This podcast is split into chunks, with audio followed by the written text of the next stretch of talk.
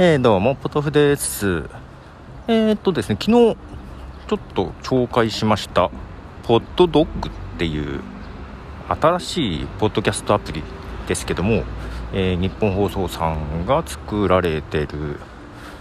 のかな。で、うんと、まあ、とりあえず日本放送とかラジオ局のコンテンツがダーッと入ってて、え、っと、配信者はフォームから登録申請みたいなことができるってことをねちょっと紹介しましたけど私もこのミニマイクアップオブティーと本編のマイクアップオブティーを一応登録したんですね。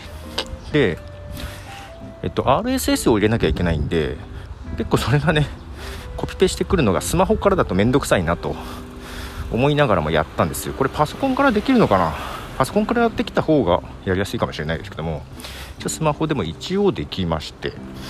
登録したんですけどもえー、一晩明けて見てみたらもう入ってました。早いですね意外と。24時間経ってないですね。で昨日の配信では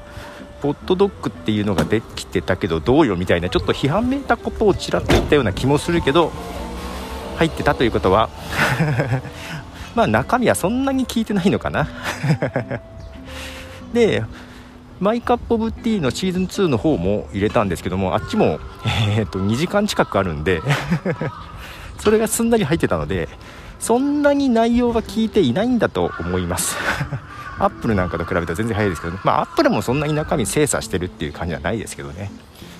なので結構審査の基準は緩いのかなと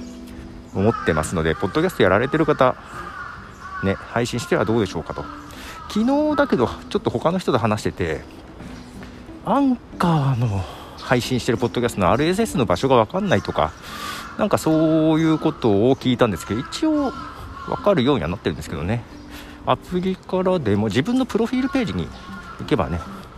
あとパソコンのアンカーのサイトにログインしても出てくると思うので、まあ、RSS の URL をご用意の上登録してみてはどうかなと思います。で